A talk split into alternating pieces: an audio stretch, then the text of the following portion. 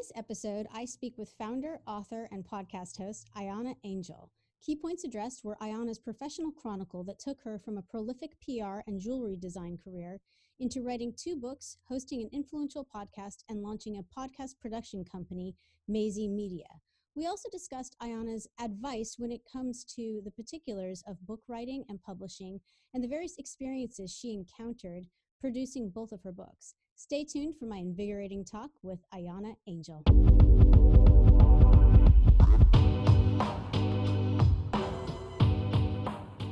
Hi, my name is Patricia Kathleen, and this podcast series contains interviews I conduct with women, female identified, and non binary individuals regarding their professional stories and personal narrative. This podcast is designed to hold a space for all individuals to learn from their counterparts regardless of age, status, or industry. We aim to contribute to the evolving global dialogue surrounding underrepresented figures in all industries across the USA and abroad. If you're enjoying this podcast, be sure to check out our subsequent series that dive deep into specific areas such as vegan life, fasting, and roundtable topics. They can be found via our website, patriciakathleen.com, where you can also join our newsletter. You can also subscribe to all of our series on iTunes, Spotify, Stitcher, Podbean, and YouTube. Thanks for listening. Now let's start the conversation.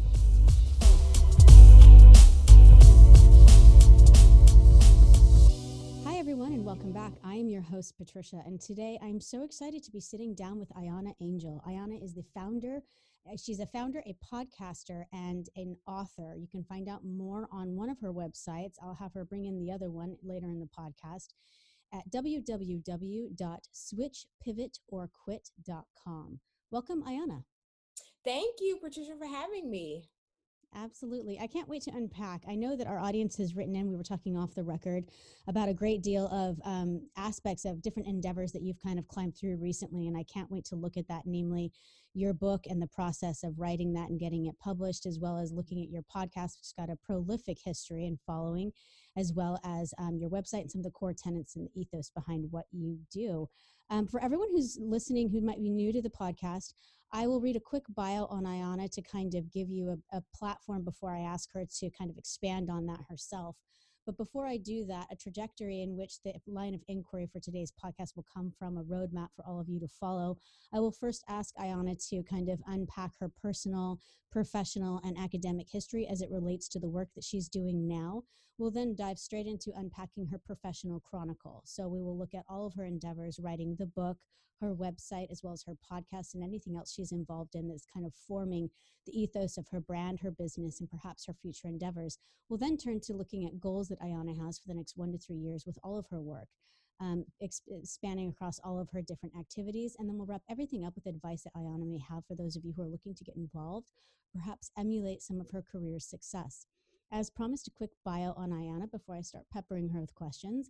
Mm-hmm. Ayana Angel is the founder of Maisie Media and host of personal growth podcast Switch, Pivot, or Quit. A traditionally published author and speaker, Ayana and her work have been featured by Apple, Forbes, Entrepreneur, Girl Boss, and more. Quit Playing Small is her latest high, highly buzzed about book that's a must have for morning routines. And we'll unpack all of that. Ayana, before we get to the book and all of the kind of exciting things that you're doing, I was hoping you could draw us a, a stage or a background platform of your personal history, your academic history, and your professional history as it leads to and pertains to what you're doing now. So, uh, that's a great question. I haven't I haven't had it um, posed like that. So my personal background is that I am from California um, born and born and raised, and um, I am the oldest of four siblings, which I think plays into i think you could say my leadership tendencies you know? You have to become a leader early on in the household when you're the oldest right? And have a lot of responsibility and all of those things. So i think that a part of that foundation has helped me to sort of navigate all the different challenges that have come my way and not that there's been a ton it's just life happens right so um, my under i have my undergraduate degree in business administration and my concentration was marketing but funny enough i was one of those people and this ties into sort of my whole growth eh, getting to where I am now, I was one of those people who heavily consulted with my parents, namely my father, about my career choice, what I was going to do. And he obviously wanted me to do something that was going to make me money, but also that I would be remotely interested in. So when I first initially went to college, I thought that I was going to be in the physical therapy program. I thought that that was going to be my route that I was going to take. And then I got into my very first physics class and I was like, girl, this is not for you. Like, this is not going to work. so, science wasn't my thing. So then I said, okay, I'm going to go to the College of Business. And I thought, okay, IT. My dad, he's in that whole tech um, sort of IT space. And so I said, okay, I could do this, I can make good money. And then I got into the first class and all these zeros and ones. And I was like, this does not make any sense to me. So once again, I had to switch things up. And I ended up finding myself in marketing because for me, it was a nice compromise between doing something that was business related, but also creative. And I just found myself feeling like this could open up a ton of different avenues for me, and I really didn't know where it was going to take me. So I ended up taking internships in marketing spaces. I had an internship at Showtime Networks through this amazing program called the T. Howard Foundation, and um, they. I also ended up getting an internship at the Game Show Network um, just as I was graduating my senior year. And that's what introduced me to PR. And so when I was introduced to PR, I didn't really know what I could do with it, but I quickly realized that there were a lot of um, crossover with the skills that I had and the skills that were required to succeed in that field. So I ended up staying in that field and eventually making my way to New York, from LA to New York, and working at the National Basketball Association doing sports entertainment PR. And so that was very exciting at the beginning. Um, like the first three years, it was just like this amazing experience. It was a dream job, it was a dream company to be working for. But then eventually, this is where it comes back around. I started tapping back into how I really felt what I really wanted to be doing and what was in, li- in alignment with me as a person as I was starting to get to know myself. And in the midst of that, I realized I wanted to tap into my creativity more. And so I did just that. And I started a jewelry line while I was working my nine to five. And it did really well. Like our stuff, our jewelry was worn by Beyonce and like Lauryn Hill and some amazing people. But what that did was that introduced me to the idea of entrepreneurship and what could be possible with it. And it also introduced me to other people who were doing it successfully. So eventually I got to a point where I said, you know what? I want to do something more. I feel, I'm feeling, I'm having this strong tug that there's more that I should be doing. I just don't know exactly what it looks like. And then that's what led me to making the transitions. Because at a certain point, I feel like I had checked all the boxes. I had done everything that was expected of me. So now it was time for me to start to venture into the space of, but what do you really want? What really feels right to you. And so that's sort of how I started coming into this journey of creating the Switch Pivot or Quit podcast and doing uh, writing and doing all the other things that I do now.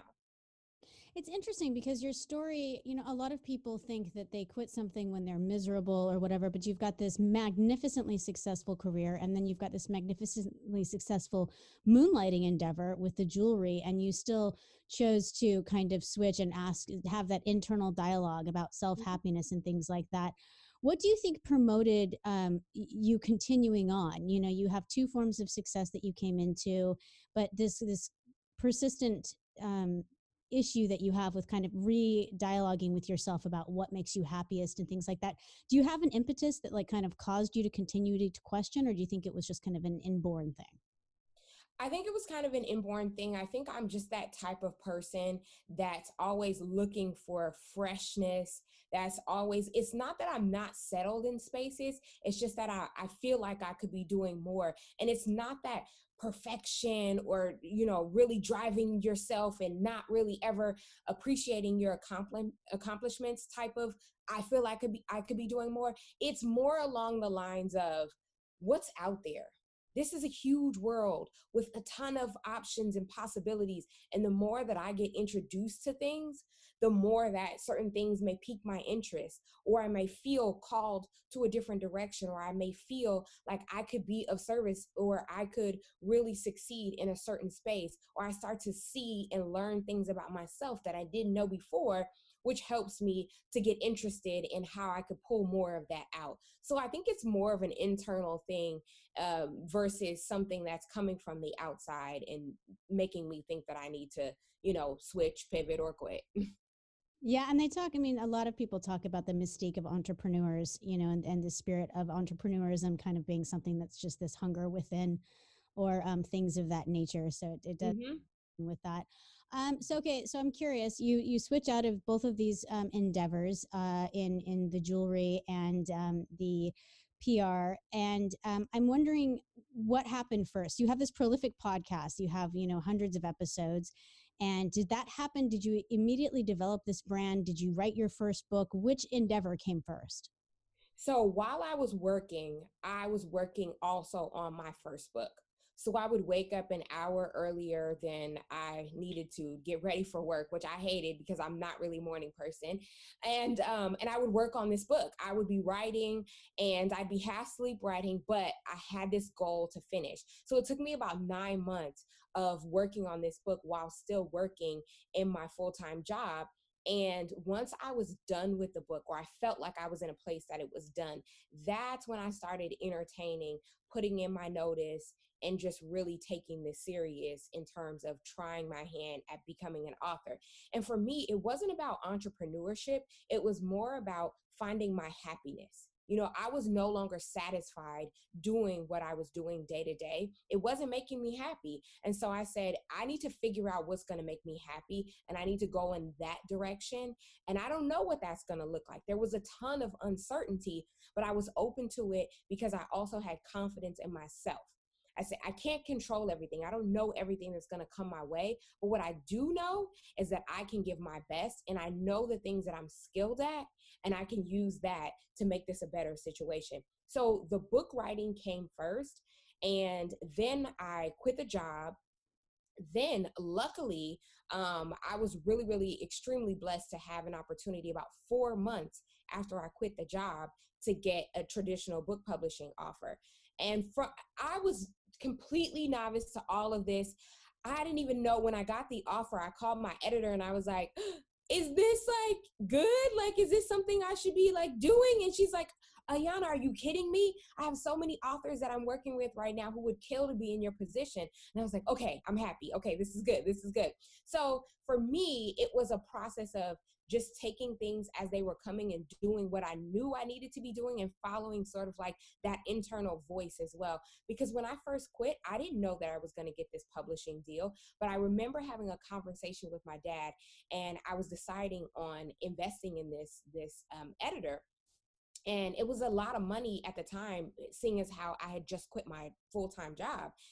And so i was like you know should i do this? And he just asked me a question. He was like do you believe in yourself? Do you believe in this project? And I was like, yeah, of course I do. And he was like, then do it. What what what decision is there?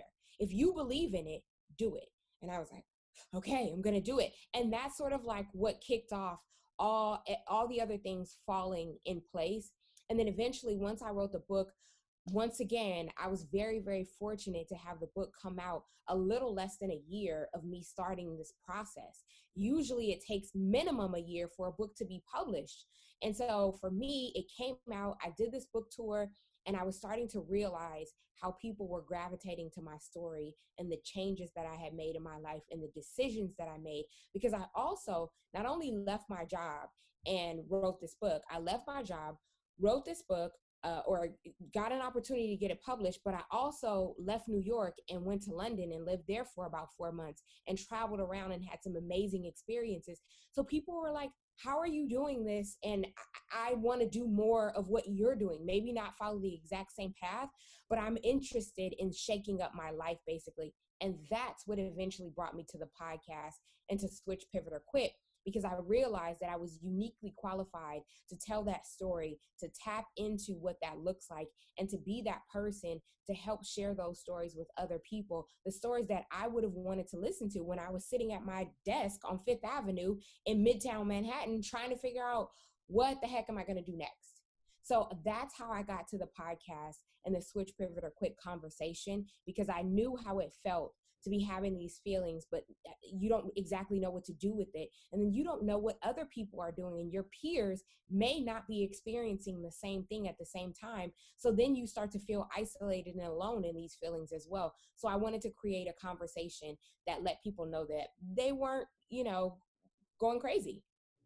Yeah, absolutely. Really quickly before we drop into the podcast and some of its particulars, what how did you find your editor for the first book? Did you do a search? Did you have a referral? We've had a lot of people write in, um, namely people who want me to ask authors that come on this show asking about locating it can be a predatory situation finding an editor finding a publisher you know mm-hmm. self-publishing and we can climb into that later when we talk about your second book but i want to get into how you personally found your first original editor and how you knew whether or not the price was fair. You talked about having this long conversation with your father about it, but how did you find that individual and how did you deduce that they were legitimate and fair?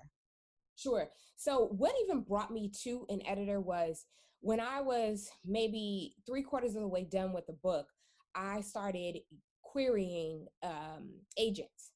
And the query process can be a bit daunting and intimidating as well because you read all this stuff that says tons of people query these agents, send their query letters in all the time, and then some agents don't even accept unsolicited queries. So you also, it's a combination of you having to find the right agent who represents uh, projects in your genre as well as them being interested in what you're pitching. So you have to pitch them and they have to believe in you because they ultimately have to sell the project, right?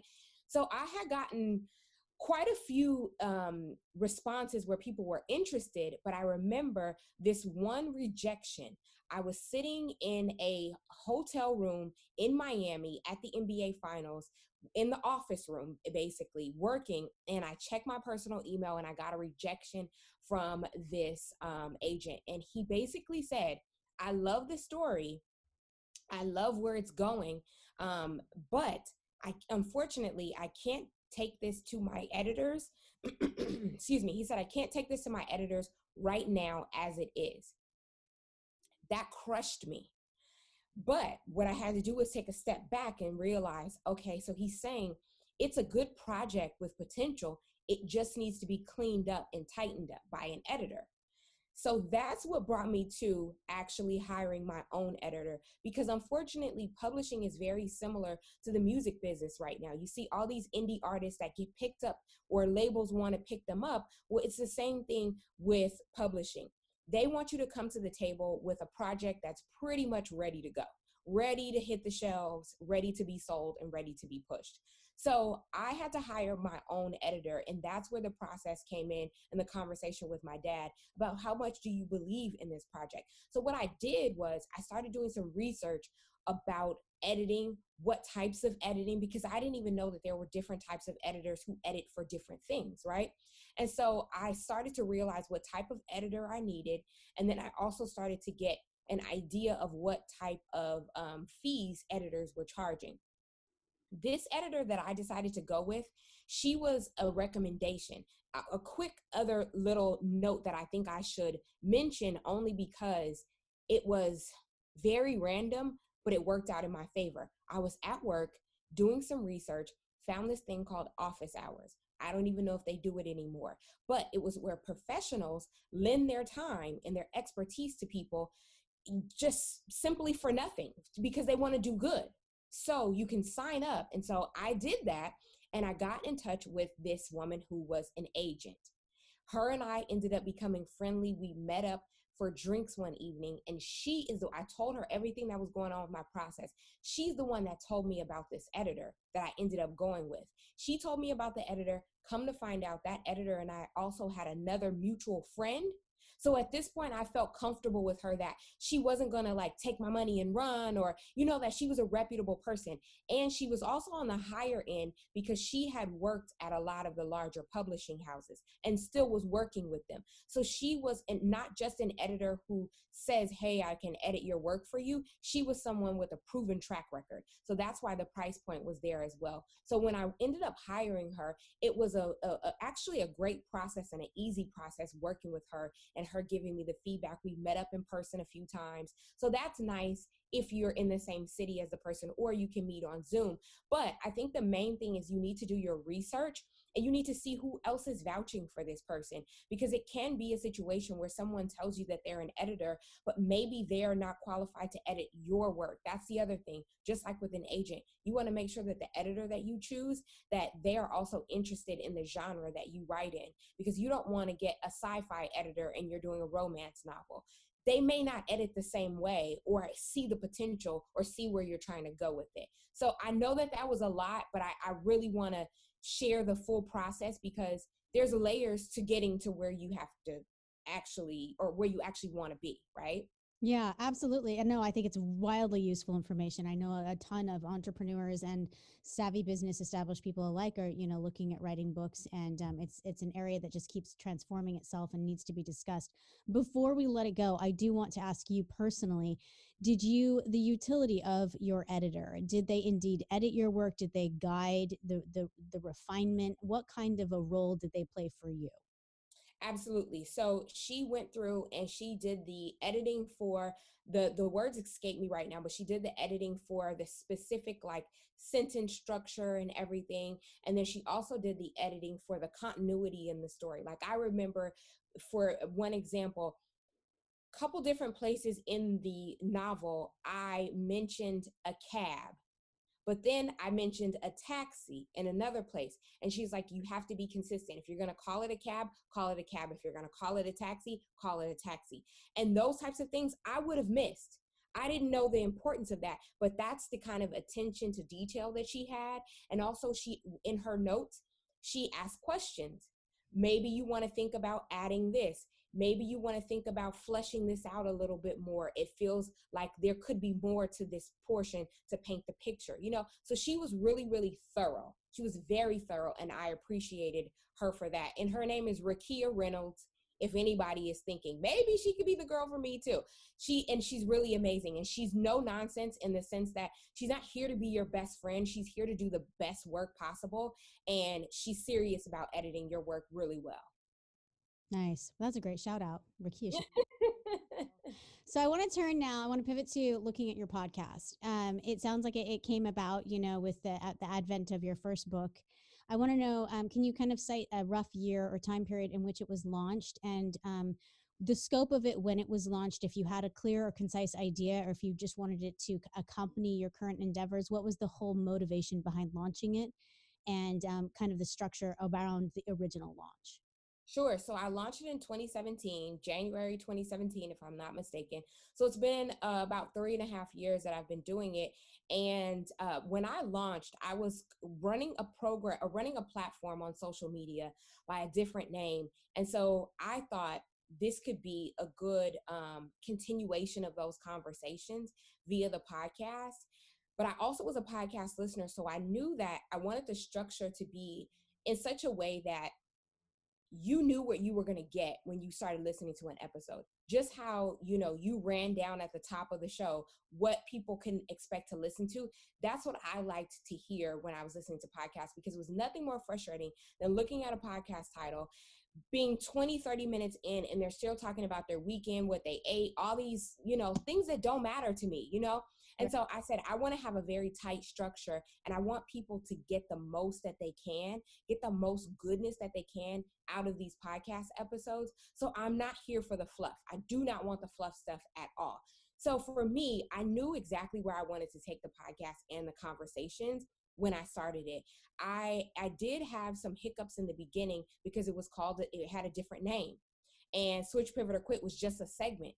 And then I realized, no, this is this switch pivot or quit name is really speaking to the real conversation that I want to have, the overall theme of everything. So this needs to be the name of it. So I ended up switching the name a few months in. And for me, I just wanted to create a conversation that would be beneficial to other people. And I realized that with so many people coming to me asking me about my story and my journey, people wanted to hear these types of stories. So I just knew that I had to be the person to tap into them. It wasn't like I had this, you know, extreme, grand, thought out marketing plan as to how I was going to use this podcast. Really, this podcast was just a channel for me to be helpful to other people. Yeah. So I and I've listened to episodes. Um, I went back in your history, I listened to some old ones, and I've listened mm-hmm. to the most recent ones. And um, and you do have this, as you said, you've you've kind of created everything around the ethos. And I'm curious about the curation because you still have a lot, a, a huge arena that you can draw from, and you're still going to have to edit it down, as it were. You know, um, you've spoken to people about utility, about efficacy of their work schedule. You bring on women um, at least the ones I listen to, were women or female identified individuals with um, all of these different caveats as to you know how to increase your span um, in climbing in the workforce. A lot of people talked about. I listened to one where you had two women on and one was advising that you start you know taking meetings with people and writing those those meeting notes down for yourself so that you keep them accountable. All these little tidbits that people can kind of incorporate into their life. But i'm mm-hmm. wondering how you curate who you bring on. I mean how do you compose? Because you bring specialists on or people from different fields that have these really great pieces of advice mm-hmm. overall umbrella but how do you yourself compose that? Do you sit down on a monthly or a weekly ledger? Do you let it kind of play out organically? How does that work I actually let it play out organically. You would think that I have a much more like um, involved scheduling process or anything, but no, I, I think that a part of the beauty for the Switch Pivot or Quit podcast is the organic nature of it. I truly speak to people that I'm interested in hearing their story. Um, someone may have a great switch, pivot, or quit story, but if it doesn't move me and if I'm not interested, then unfortunately, I don't want to hear from them because I don't think my audience will want to hear from them. I want to hear from people who I would have wanted to hear from or who have something to say that I think would have been useful when I was in the midst of transition. That's simply what it comes down to. That is the guiding light for the podcast. It's like so many people now are pitching to be on podcasts because they think it's a great way to market yourself and get yourself in front of other people's audience. And while it is, it has to make sense. People people who don't take any time to listen to my podcast before they pitch me, they pitch a man to me and they don't even realize I've never interviewed or spoken to a man on the podcast. Never. Never. So you could save yourself some time, you know, but what happens is people just get so caught up in the me, me, me of things that they don't think about i'm trying to serve an audience here. I, I don't care about what your story is. I don't care about what your product that you're selling is if it's not going to be beneficial for a group of people. If it's not going to be beneficial i don't care about it. So that's really what my process looks like. I don't have some extreme process. I don't vet guests like you know get on the phone with them first and ask them 90 questions. No it's about the feeling that i get and do I think you're coming from an honest and authentic space? Do I think when I ask you questions, you're going to give me cookie cutter answers? Or do I think you're going to give me the raw answer that you didn't think about before, a day before getting on this podcast interview? You know, I want people to come from a very honest and genuine and raw space so that other people can really connect with what they're saying and what they're sharing because we're all trying to figure this life thing out. We don't have perfect answers for everything, but what we can share is our experiences. What we can share is what we've learned from our experiences. And if you're not willing to share that in an honest way, I don't want to talk to you. That's just what it comes down to. No, and it's marketing too. You know, I always say I, I, tell a lot of people I speak on a lot of podcasts about you know how how to start up podcasts and things like that because I host so many, and I say it's still the wild west, and mm-hmm. confusing for people. You know, a podcast can take any form, it can be any length, it can do anything it wants. But the truth is, is that the the true divisive line is that you have some podcasts that are truly about marketing, and then you have others that are investigating something, anything. Mm-hmm. And mm-hmm two differences. And I think that some people get confused and try to go with their marketing agenda onto an investigative platform. And that's where the disparity can come up that you're talking about. And I, I truly agree too. It's podcast for me, one of the most beautiful things about them is the transparency. It's supposed to host yeah.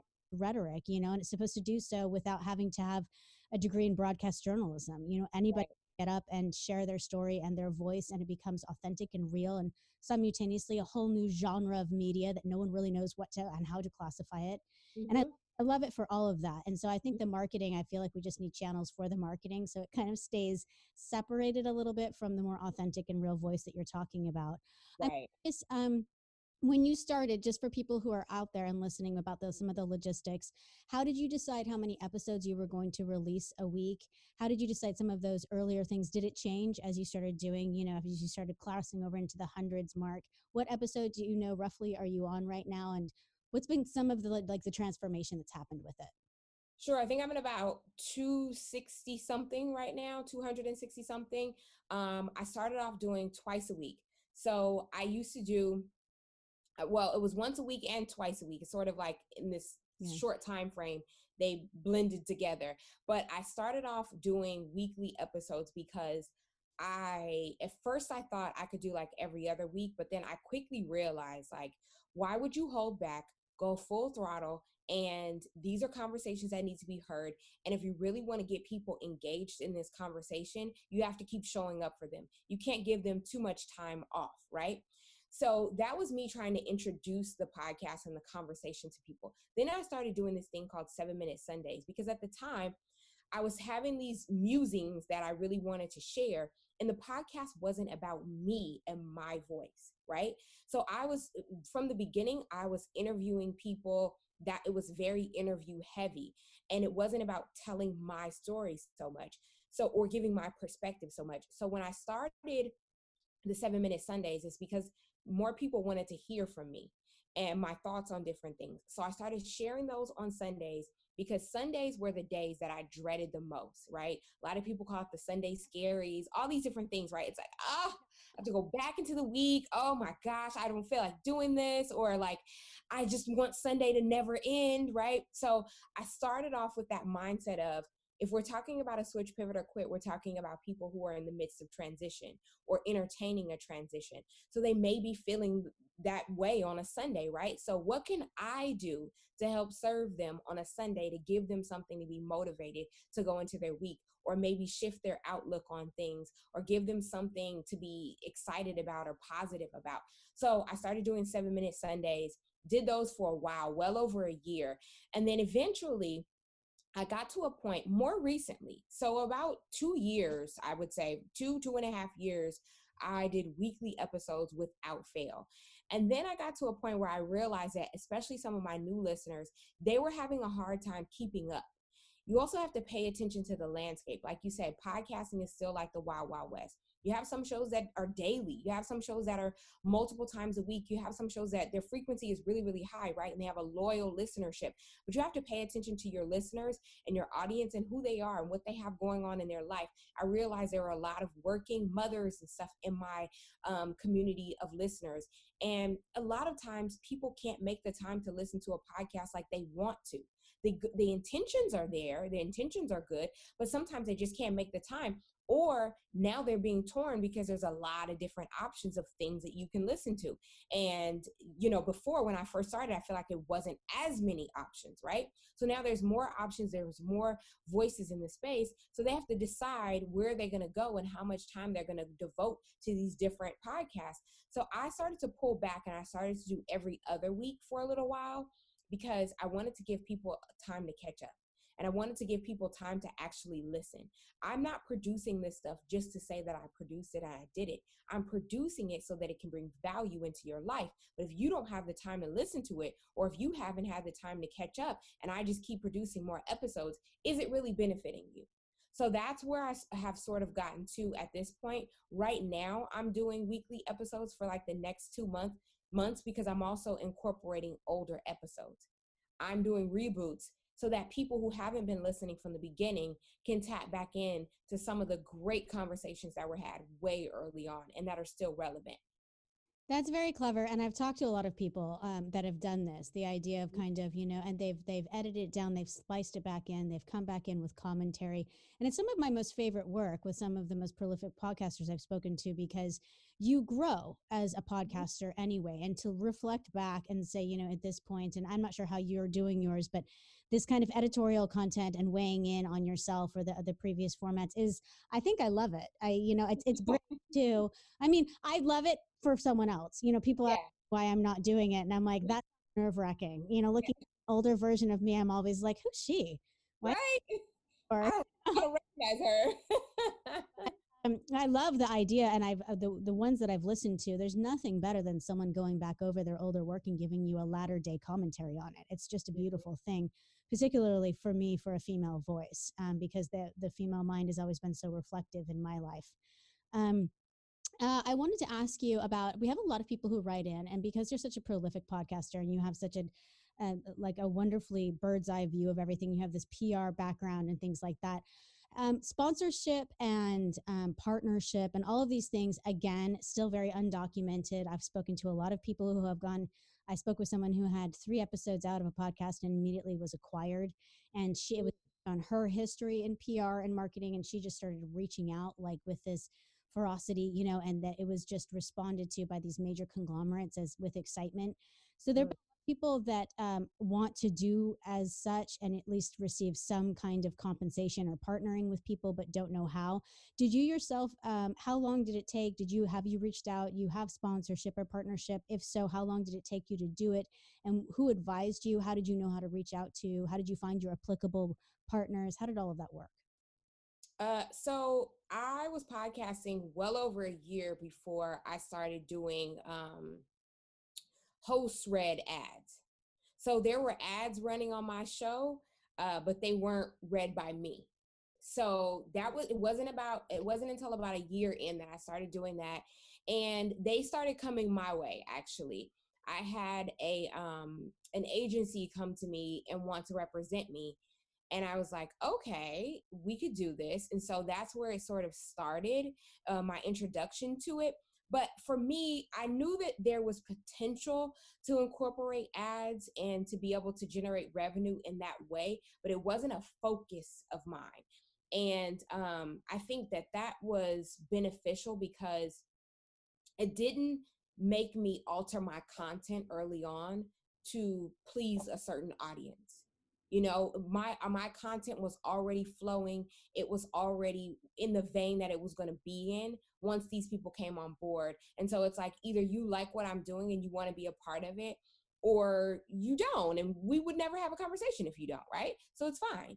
So for me um, it was a very natural progression but i do think that a lot of people start podcasting because they think that it's going to be a money maker and i think the thing you have to realize is that the average podcast, the numbers have probably changed a little bit, but the average podcast, let's just say you're somebody who starts a podcast, nobody knows you, you're trying to build traction with this podcast.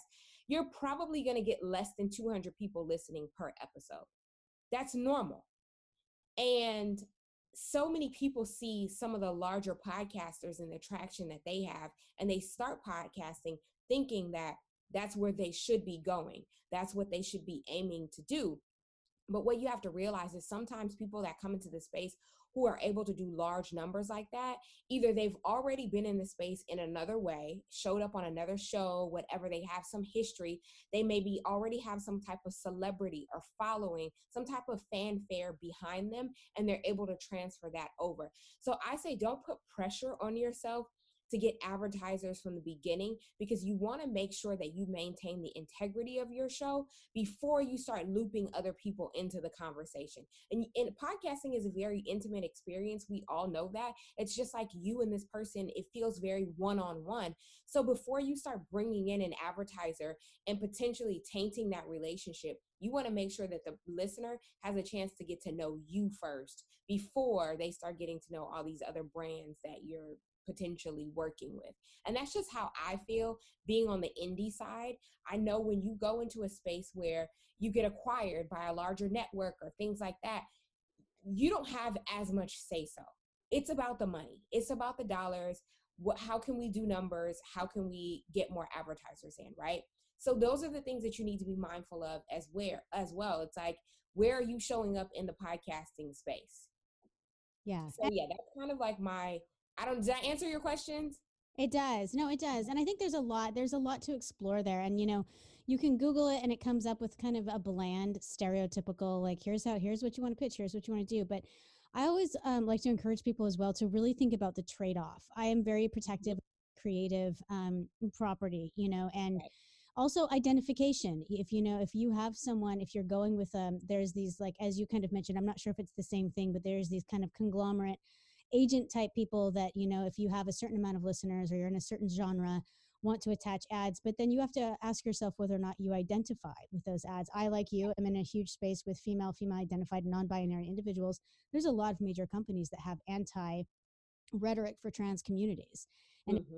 Um, you know, if my podcast was inadvertently attached to that, then I would immediately not service that community anymore. So you have to be a little bit more cognizant um, rather than just kind of looking for getting funding, you know, and I think that it's hysterical. The idea of, of, of making money off of it is um, you're probably not in the right game. I'd say play um, like the craps tables in Vegas before asking if you're looking for money like that's your better odds are over there yeah because what we didn't touch on and what i should say is that in order to in order for an, a typical advertiser to be interested in you like the big box guys right that and mainly the um, b2c people like casper mattress all the, these different people who you regularly see show up in the space right those people want you to have they they do it by cost per thousand the cpm and that means that you have to have a minimum of, let's just say 2,000, not even 1,000.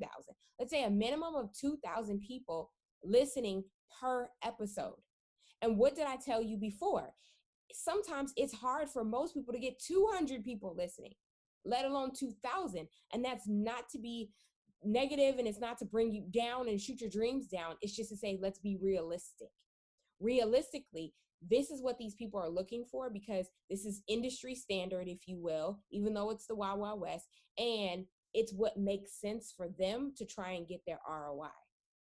So you have to be mindful of what you bring to the table and what they're looking for you to bring to the table before you start trying to enter these conversations about potential advertising sponsors because you might be getting in over your head if you do it too early especially most definitely. And there's coaches, there's all sorts of things out there now for podcasters and things, which again, I encourage people vet and vet heavily, you know, really mm-hmm. look at people's background as much as they're going to be looking at yours and your numbers.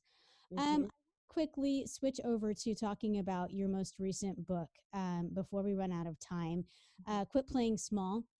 You yes. there um, for people who are watching the vodcast. It's right there we were talking, you gave me like a little breadcrumb before we started mm-hmm. recording, and you talked about the cover art. So I want to start with that. Um, okay. What is the story behind that? So I actually went to 99 Designs and had this cover art drawn up.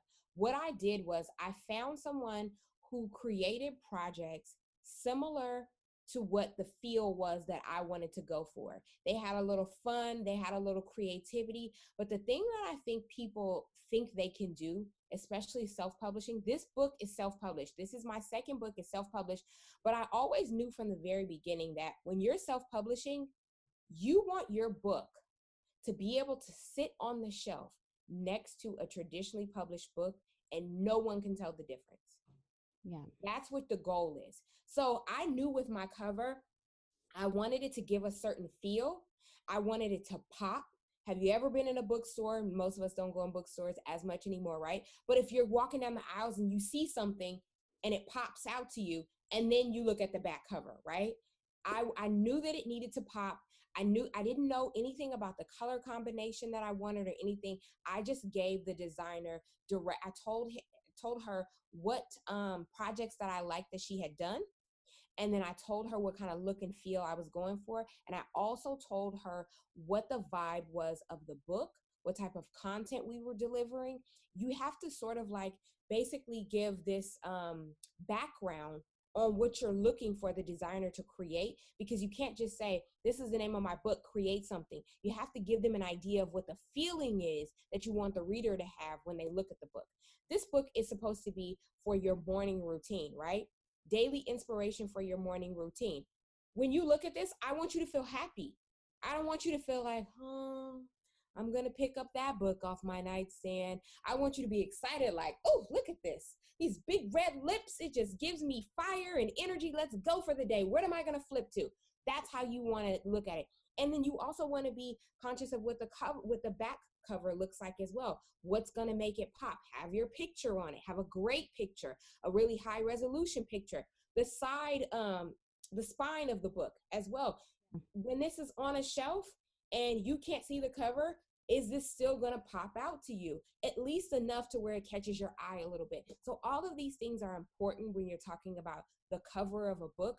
You can work your hardest and put the most amazing content in your book but if the cover does not speak to people nobody's going to open it and you want them to open it yeah, absolutely. And all I love that those pieces of information. It's so true. I mean, we haven't even, you know, talked about the the the kind of the core aspects of the book and we've already climbed through like a great deal of the ethos of it. You know, I can kind of get a feel for all of it. It also mm-hmm. strikes me as, you know, you've kind of zoned in on an audience with the art alone whether or not you intended to. It feels directed towards my people. You know, it feels mm-hmm. towards women of a certain caliber, of a professional statute, those types of things without even reading the verbiage, you know, the colors, the art, everything that you're talking about. Um, it does speak to all of that. I want to climb into when you were writing it, who were you writing it for? Did you keep your audience in mind? And what are the like the five main key points if you were forced to boil it down or or less than five that you want people to take away from it? So when I was writing it, I was definitely writing it for my switch pivot or quit audience. Um, on that podcast, we talk about, we ask guests about their morning routine. I've talked to them before about my morning routine. We talk about staying motivated and just things that are going to make you continue to go throughout this journey. We talk about the fact that our careers, our lives are a journey, right? So I wanted to create something that would accompany people on that journey. It didn't have to be, because this is the other thing, like you guys may have figured out about me by now. I don't like the fluff, right? I can't stand when you're reading a book and you're like this far in and you still haven't gotten to the meat of what they're trying to tell you. Mm-hmm. It's like, no, I w- just give me the goods. Like that's all I need. So I decided I want to create I wanted to create something that would be able to kind of like smack people in the face sometimes, lift them up other times, tell them, girl, get it together sometimes, give them a little hug at other times, you know? So all of these entries are super, super short. Like they're, it's very, very like approachable in the way that is positioned. And that's because I also knew that my audience was ambitious women who are out there on the go trying to get things done. Sometimes their morning routine cannot consist of an entire hour. They may have 15 minutes. And if they can spend two of those minutes reading something from this book, getting their mind right and getting them uh, positively pushed in the right direction, then I've did my job you know and so when it comes to like what do i want them to walk away from this book with i want them to walk away encouraged I want them to walk away inspired. I want them to walk away feeling like they can. I want them to walk away understanding that a lot of this comes from what I've learned off of my journey. So you're not alone in the things that you're experiencing or even things that you're thinking, right? So I just want them to feel um, like they're a part of a community and that somebody gets what's happening with them. Yeah, that's wonderful. I love that. It's and I mean, how could anyone not want that? You know, I do love the concise. I do. I get very into these like grabby. You know, I do like the novel as well, but I I mm-hmm. think that right now, especially for that genre, you know, getting these really quick tidbits of like empowerment and structure and and just things to kind of set the intention for the day and really re-question and reorganize like you're talking about is amazing Ahyiana, I want to turn now really quickly to you have so many things that you've done thus far. And so I love asking people, particularly of your candor, because um, I'm curious as to what the next one to three years. Do you look at your life that way? Do you do you, do you put it in form of format? Do you do vision boards? Do you just say, forget it, I'm taking it as it comes? How do you set up your goals, and what do those goals look like for you? You know, I wish I could tell you guys that I'm more of this goal oriented person that just writes everything down and goes for. I do write things down and I do write some goals down and I have an awareness of what I want and where I want to go, but I don't dwell on it and I don't stress myself out about it. Mm. So for me, a lot of I have those goals and those things that I've identified, but a lot of it is I just have faith that I'm going to be okay, that things are going to work out in my favor. I say every morning, I got this from Jen Sincero. I say, I receive all the good that life has to offer me. That is how I move. So I feel like if I'm moving in that space, it's really it's it's really hard for a, a ton of bad things to just be you know and i and, I, and then i don't have the time to let my mind swirl and worry about what's not going right and what's not happening it's like let me focus on the positive and in the back of my mind have an idea of where i want to go with things so for me i want to continue to build Mazie media that's something that I know. But I'm even pivoting in the way that I'm structuring Mazie Media, in the way that I'm going about doing the work that I do with Mazie Media. But the only way that you can pivot is if you start somewhere. I had to get started in order to see some things that I would potentially want to do different. So I'm a big person that loves, I'm, I'm big on action, I should say. So I think that's why sometimes I don't get stuck on the goals and writing everything down and all this stuff because I'm too busy doing. I'm doing. By the time somebody else has sat there, thought about it, vision boarded it, and everything else, I'm done. And I, and now I figured out what works and what doesn't work, right? So sometimes I think we can hold ourselves back and we can play small when we try and do too much planning, right? Yeah. So for me, um, that's one of my big goals is expanding Mazie Media and really digging more into the corporate side because I think that there's a lot of conversations that can be had over there that are not being had internally. So I'm digging way more into that now, working with corporations a lot more to develop conversations via podcast. And I'm also working with more original content now, working on developing a lot more original content for the Mazie Media platform. Uh, and when I say original content, content that has come from within the company and not outside the company somebody bringing it to us saying hey we want to see if you would want to you know help us produce the show that we're already producing. And then i'm also working on just speaking of quit playing small there's going to be a podcast for this there's going to be a podcast for this with um, quick doses of inspiration. So I'm working on that as well. That'll come toward the end of the year. And um, I'm just working on, obviously, just trying to be the best version of myself. That's what I'm always trying to do. And I feel like as long as I'm working on being the best version of myself, nothing but goodness is going to come from that or as a result of that. Absolutely. Good intention to the light of enlightenment. I love it. Um, all right, so we're fa- we're wrapping up. We're at my final question. I ask every guest, and I cannot wait to ask you because your your last book was based on advice, and so I'm wondering if you walked up to someone in um, a safe social distance in a garden or a park tomorrow, and um, for the sake of this question, it's a female, woman identified, or non-binary individual, and they said, "Listen, I'm so glad, Ahyiana, I found you. We have a friend, a mutual friend in common." She's recommended I talk to you. Um, I've had this prolific career and I had a, you know, a side hustle um, that did very well as well. And I've decided that even though both of them were going swimmingly, I was going to pivot and go on into, um, I've started writing a book and doing these things, but I really want to just change into true answering of my happiness and kind of develop my kingdom within that. Um, what are the top three pieces of advice you would give that individual knowing what you know now? Hmm, that's a great question. I would say one thing that I have learned and that I share with people at the end of the quit playing small workshops that I do is your greatest success lives behind your greatest fear.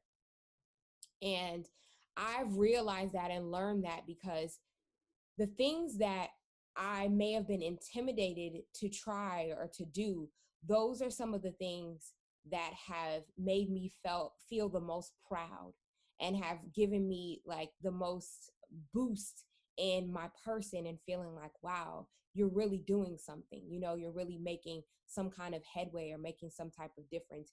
So I would say that. I would say, um, really start to know and understand yourself because when you uh, know and understand yourself, it's easier for you to make decisions it's easier for you to identify where you're going and where you want to go just like what we talked about before having these goals and you know writing them down and all of that stuff. If you don't know yourself the goals that you identify may not be in alignment with who you are and what you're truly capable of achieving. So i would say really start to explore and get to know yourself. And then um, finally i would say back away from the comparison game because nobody else has lived this life before you. You are the first to do it. You are uniquely and only you. So, who are you comparing yourself to realistically? this person that you may be comparing yourself to or these people, you don't know their background, you don't know their history, you don't know their story, you don't even know what lies ahead of them. So, if you really thought about it, you're while you're sitting here and comparing yourself to them, would you really want to change positions with them? I wouldn't. I wouldn't. You know, so uh, so the, I think so many of us get caught up in I want to do this or I think I want to do a version of this and so and so is over here doing it and it looks great while they're doing it. So maybe I should try and do like them. And then when I try and do like them, I'm not getting the results that they're getting. My results don't look like their results do. I'm a failure. No, you're you.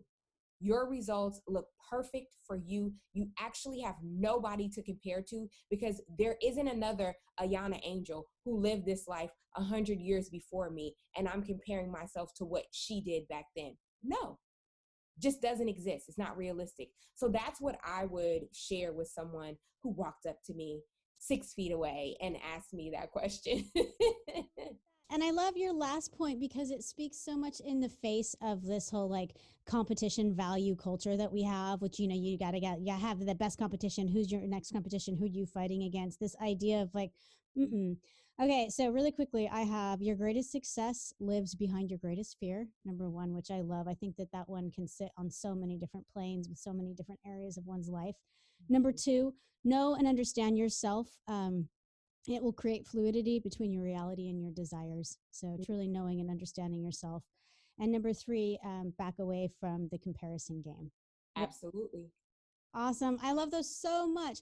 Ahyiana, we are out of time, but I wanted to say I know you're horrifically busy and beautifully busy at the same time. So thankful that you took the time to sit down with us. You have your own thing going on, your own podcast. I want everyone to um, attach themselves to that, have a listen to um, several episodes at the very least, and um, check out your books. Really quickly, will you give us the name of both of those? Absolutely. Thank you so much, Patricia, for having me. This has been a great conversation. Um, great in that your questions were just so thoughtful. So thank you. Um, everybody can find me at ahyianaangel.com, and that's just A H Y I A N A angel.com. My very first book, the one that I talked about early on, was a novel and it's called Preseason Love.